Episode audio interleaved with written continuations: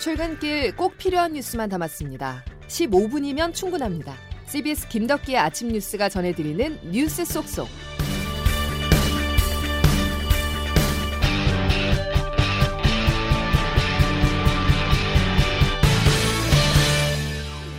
여러분 안녕하십니까? 12월 11일 금요일 김덕기의 아침 뉴스 이번 주의 뉴스를 전해드리는 아나운서 송정훈입니다.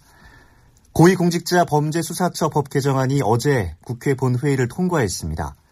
검찰 개혁의 대안으로 20년 가까이 논의됐던 공수처가 이제 출범을 눈앞에 두게 됐는데요. 빠르면 이달 말, 늦어도 연초에는 출범할 전망입니다. 이준규 기자의 보도입니다. 고위공직자 범죄수사처 설치 및 운영에 관한 법률 일부 개정 법률안 대안은 가결되었음을 선포합니다. 어제 본회의를 통과한 개정 공수처법은 오는 15일 국무회의에서 공포되면 곧바로 시행되게 됩니다. 공수처장 후보 추천에 걸림돌로 작용했던 추천위 의결 요건이 완화되면서 여당 측은 곧바로 추천위를 다시 소집할 것으로 보입니다. 국민의힘 측 추천위원이 사퇴하게 되면 소집까지 최대 열흘의 시간이 더 걸리게 되는데 이 경우에도 12월 마지막 주에는 추천이 마무리될 전망입니다. 문재인 대통령이 두 명의 추천 후보 중 한 명을 지명하면 인사청문회를 열어야 하는데 청문회도 곧바로 열 수 있다는 게 민주당의 입장입니다. 재산 등 후보들의 자료가 이미 추천위에 제출돼 있기 때문에 별도의 준비 기간이 필요하지 않다는 것입니다. 이 경우 이르면 이달 말, 늦어도 내년 초에는 공수처장이 임명되면서 공수처가 출범하게 됩니다. 수사처 검사와 수사관 등 인력 구성에 두 달가량 시간이 필요하기 때문에 본격적인 활동은 2월 말 이후에 가능할 전망입니다. 공수처법 통과를 막지 못한 국민의힘에서는 추가적인 위헌 심판 청구나 공수처 인사위 구성이 적법성 여부 등도 따져보자는 주장이 나오고 있지만 효과가 있을지는 미지수입니다. 국회에서 CBS 뉴스 이준규입니다. 문재인 대통령은 권력형 비리에 대한 성역 없는 수사와 권력기관 개혁이 가능해졌다고 환영 입장을 밝혔습니다. 하지만 야당에서는 검찰이 수사 중인 정권 비리 수사를 공수처가 빼갈 수 있다고 우려를 나타내고 있습니다. 공수처를 둘러싼 두 개의 시선, 김기용 기자가 정리했습니다. 공수처법 개정안이 국회 문턱을 넘으면서 지난 2002년 고 노무현 전 대통령의 대선 공약 이후 18년 만에 공수처 출범을 눈앞에 두게 됐습니다. 마찬가지로 공수처 설치를 대선 공약으로 내걸었던 문재인 대통령도 환영의 뜻을 밝혔습니다. 청와대 강민석 대변인입니다. 문재인 대통령은 기약 없이 공수처 출범이 미뤄져 안타까웠는데 법안 개정으로 신속한 출범의 길이 열려 다행이라고 말했습니다. 문 대통령은 올 초 공수처 출범을 통해 권력형 비리의 성역 없는 수사가 가능해졌다고 기대감을 나타냈습니다. 이에 국민의힘은 대통령 호칭까지 생략해가며 정부 여당을 거세게 비판했습니다. 주호영 원내대표입니다.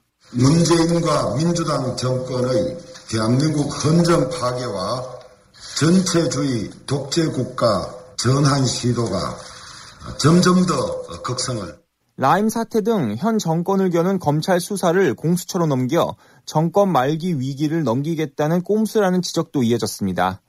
야당은 또 공수처가 내년 있을 서울 부산시장 보궐선거를 앞두고 야권 인사를 겨냥한 표적 수사를 벌일 수 있다고도 강조했습니다. CBS 뉴스 김기용입니다. 헌정사상 처음으로 열린 검찰총장에 대한 징계 위원회는 결론을 내리지 못한 채 종료됐습니다. 징계위는 오는 15일에 다시 회의를 열고 윤석열 총장에 대한 징계 여부와 수위를 논의할 예정인데 논의가 장기화될 수 있다는 분석이 나옵니다. 김재환 기자입니다. 법무부 징계위원회는 어제 저녁 8시쯤 윤 총장에 대한 심의를 일단 종료했습니다. 징계위가 시작된 지 약 10시간 30분 만입니다. 징계위는 윤 총장의 징계 사유는 살펴보지도 못한 채 위원 기피 신청 및 증인 신청 등 절차 정리에 대부분의 시간을 할애했습니다. 윤 총장 측은 내내 징계위의 절차적 위법성을 주장하며 징계위원 기피 신청 및 기일 변경 등을 요구했지만 징계위는 받아들이지 않았습니다. 사실상 추미애 장관의 의중대로 윤 총장에 대한 징계 강행 의지를 밝힌 것으로 풀이됩니다. 윤 총장 측이 신청한 증인 대부분을 받아들이긴 했지만 이들의 증언이 징계위의 판단에 큰 변수가 될지 미지수입니다. 오히려 추 장관 측 인사로 꼽히는 심재철 법무부 검찰국장을 직권으로 증인 채택한 것도 징계위의 징계 의지를 보여준다는 분석이 우세합니다. 징계위는 다음 심의기일인 15일엔 결론을 내겠다는 입장이지만 향후 증인신문 등에 따라 추가 심의를 진행할 가능성도 있습니다. CBS 뉴스 김잔입니다. 코로나19 신규 확진자 수가 이틀 연속 600명대 후반으로 나오면서 병상 확보에 비상이 걸렸습니다. 확진자가 쏟아지는 서울에는 중환자 병상이 이제 3개밖에 안 남았습니다. 정석호 기자가 취재했습니다. 국내 코로나19 신규 확진자가 682명 나오면서 이틀 연속 700명대에 근접하고 있습니다. 지난달 초만 하더라도 100명 안팎을 유지했는데 어느새 600명대를 오르내리더니 최근에는 증가세가 더 가팔라지고 있습니다. 확진자 중 대부분에 해당하는 489명이 인구가 밀집한 수도권에서 발생해 방역에 빨간불이 켜진 상황입니다. 중앙방역대책본부 이상원 역학조사 분석 단장입니다. 현재 발생하고 있는 유행은 금년에 발생하였던 세 번의 유행 중 가장 큰 규모이며 가장 장기적인 유행입니다. 여기에 어제 하루 사망자가 8명 발생한 데다 위중증 환자도 23명 증가하는 등 의료 체계의 부담이 커지고 있습니다.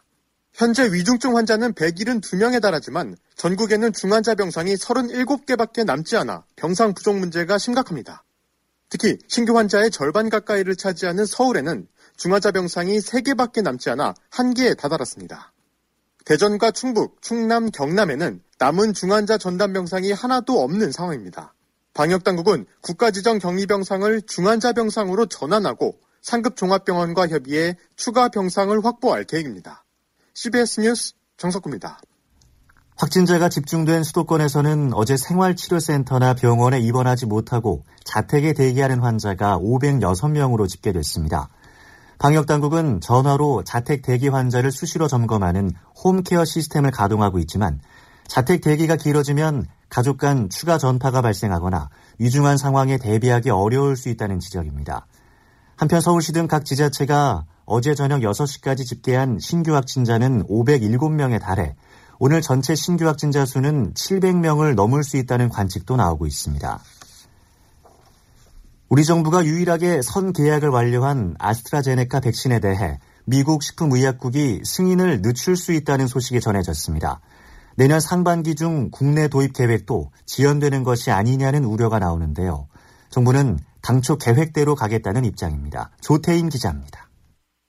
아스트라제네카 백신은 우리 정부가 계약까지 완료한 유일한 백신입니다.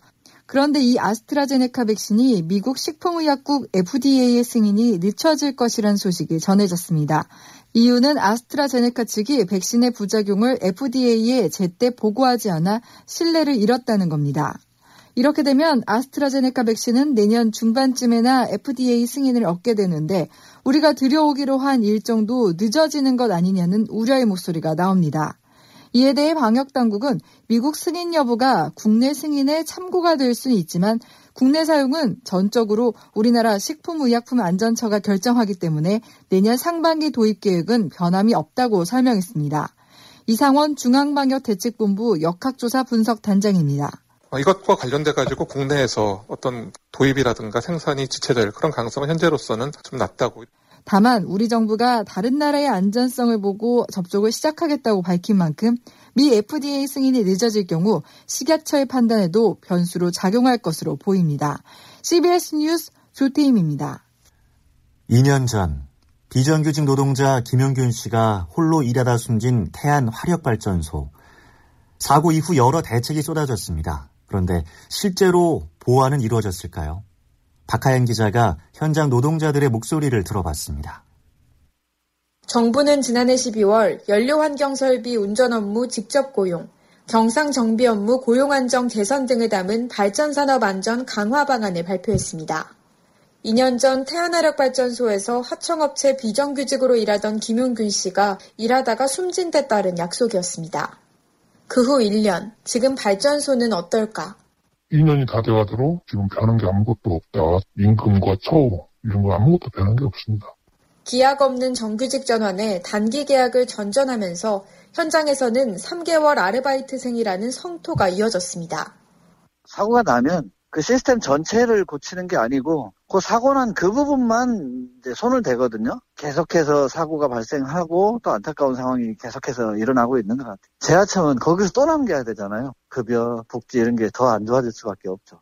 현장 노동자들은 정부의 미온적 태도로 위험의 외주화를 끊기 위한 제도 논의가 맴돌고 있다고 지적했습니다.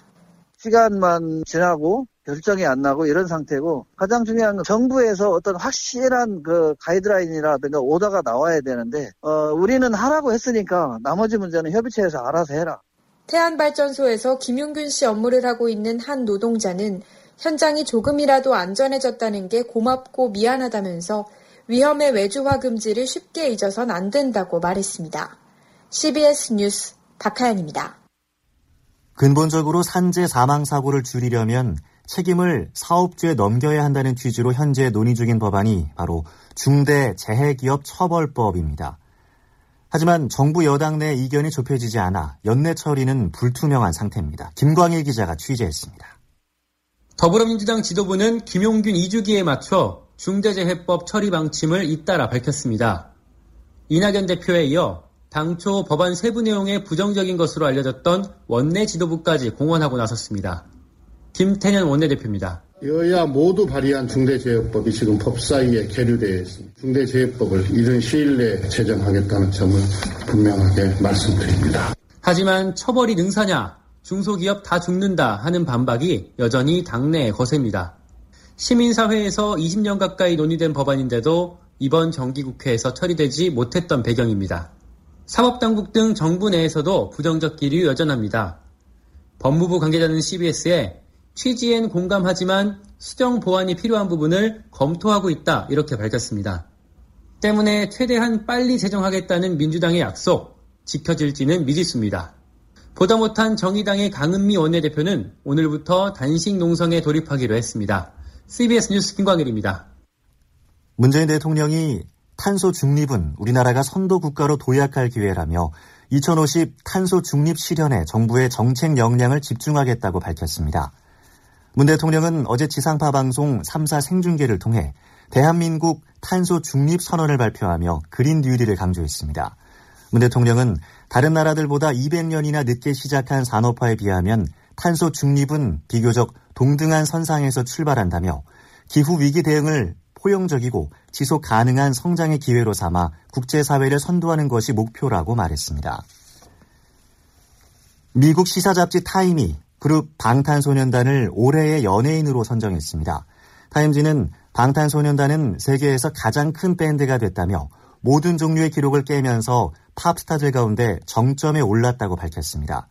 타임지는 특히 방탄소년단이 코로나19 시대에 팬들과 끊임없이 소통하면서 유례없는 성공을 거뒀다는 점을 높이 평가했습니다. 한국부동산원은 12월 첫째 주 전국의 주간 아파트 값이 0.27% 상승해 지난주보다 오름폭을 키웠다고 밝혔습니다. 이어서 오늘 날씨 김수진 기상캐스터가 전해드립니다. 네, 추위가 주춤하니까 또다시 미세먼지가 말썽입니다. 현재 서울에 초미세먼지 주의보가 발효 중인 가운데 오늘도 국내외 미세먼지가 쌓이면서 중서부와 전북권은 종일, 강원 영동과 경북 대구 광주권은 오전 중에 미세먼지 농도가 나쁨 수준을 나타내겠고요. 특히 서울 경기권은 오전에 일시적으로 매우 나쁨 단계까지 치솟을 것으로 보여서 대비를 단단히 해주셔야겠습니다. 또 오늘 아침 중부 내륙을 중심으로 안개가 짙게 껴있는 곳이 많고 낮 동안 동안에도 뿌연 연무로 이어질 것으로 보여서 이 점도 유의하시기 바랍니다. 한편 오늘도 추위는 주춤하겠습니다. 아침과 낮 기온 모두 평균 기온을 다소 웃돌겠는데요. 현재 서울의 아침 기온 영상 2.7도로 출발하고 있고 한낮 기온은 서울 9도, 원주 8도, 대전, 광주 11도, 대구가 12도까지 오르겠습니다. 그리고 오늘도 전국이 구름 많은 가운데 제주도에서는 오후에 비가 조금 내리겠고요. 주일인 모레는 전국 곳곳에서 제법 눈다운 눈이나 비가 이어지겠습니다. 특히 이 눈비 추위가 그치고 난 뒤 다음 주 월요일부터는 영하 10도 안팎의 매서운 한파가 찾아오겠고 다음 주 초 호남과 제주를 중심으로 다소 많은 눈이 내릴 것으로 전망됩니다.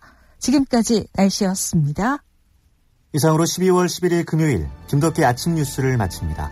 함께 해 주신 여러분 고맙습니다.